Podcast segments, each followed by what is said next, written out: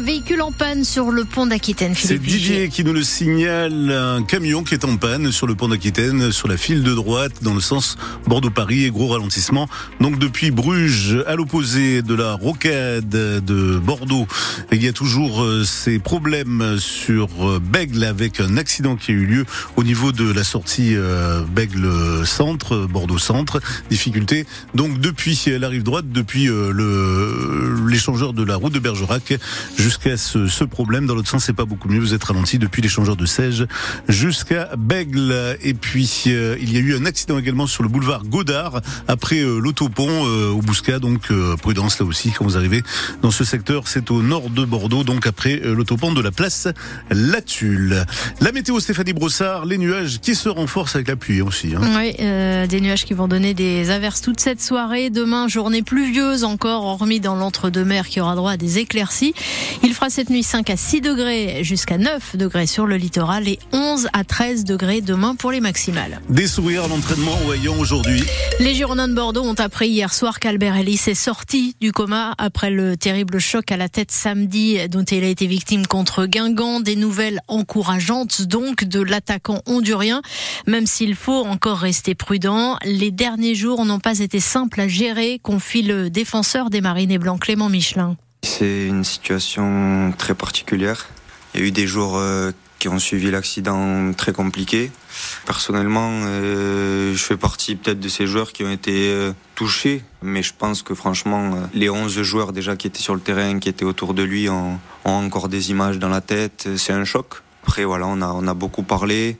Le coach nous a pas laissé par exemple deux jours de repos pour qu'on soit ensemble, qu'on en parle. Et je pense que ça a fait du bien d'évacuer tout ça. Après, il y a des choses qui vont rester, oui. Mais vraiment, la journée de hier a fait un bien fou. Et ça a permis, je pense, aux joueurs qui étaient vraiment impactés à se libérer un peu et retrouver le sourire. En tout cas, on l'a senti sur les entraînements, où les premiers entraînements étaient difficiles. Et hier, direct, euh, on sentait une autre, une autre atmosphère et un mood différent. Et on va essayer de transformer euh, tout ce qui s'est passé en force et on va se battre pour Ellis. Le défenseur des Girondins de Bordeaux, Clément Michelin, avec Clément Carpentier, des propos à retrouver sur francebleu.fr. Paul Pogba affirme n'avoir jamais pris ou délibérément un produit dopant. Le champion du monde 2018 l'écrit sur son compte Instagram alors qu'il vient d'écoper de 4 ans de suspension après son contrôle positif à la testostérone en août dernier. Il entend désormais saisir le TAS, le tribunal arbitral du sport.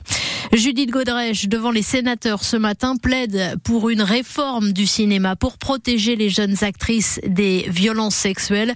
Combien de petites filles, de petits garçons, combien de petits pieds dans la porte seront nécessaires avant que cette société réagisse pour toujours C'est interrogé l'actrice, devenue un symbole après avoir déposé plainte pour viol contre les réalisateurs Benoît Jacot et Jacques Doyon. Les clés du village olympique de Paris 2024, euh, remises ce midi par le constructeur Solideo au président du comité d'organisation de ces Jeux, Tony Estanguet. Euh, sous les yeux d'Emmanuel Macron, chantier euh, terminé dans les temps malgré le Covid. 14 000 athlètes vont y vivre du 26 juillet au 11 août. Chacun de ces mots ont été pesés et mesurés, affirme Emmanuel Macron au sujet de l'envoi potentiel des troupes au sol pour aider l'Ukraine face à la Russie. Commentaire du chef de l'État aujourd'hui alors que Vladimir Poutine en Russie avertit les Occidentaux d'une menace réelle de guerre nucléaire en cas d'escalade du conflit. Ce mois de février 2024 euh, qui s'achève ce soir est le deuxième mois le plus chaud jamais enregistré derrière 1990 avec une température moyenne supérieure de 3 degrés 6 par rapport au normal des 30 années écoulées. Et l'hiver 2023-2024 se classe au troisième rang des hivers les plus chauds désormais selon Météo France.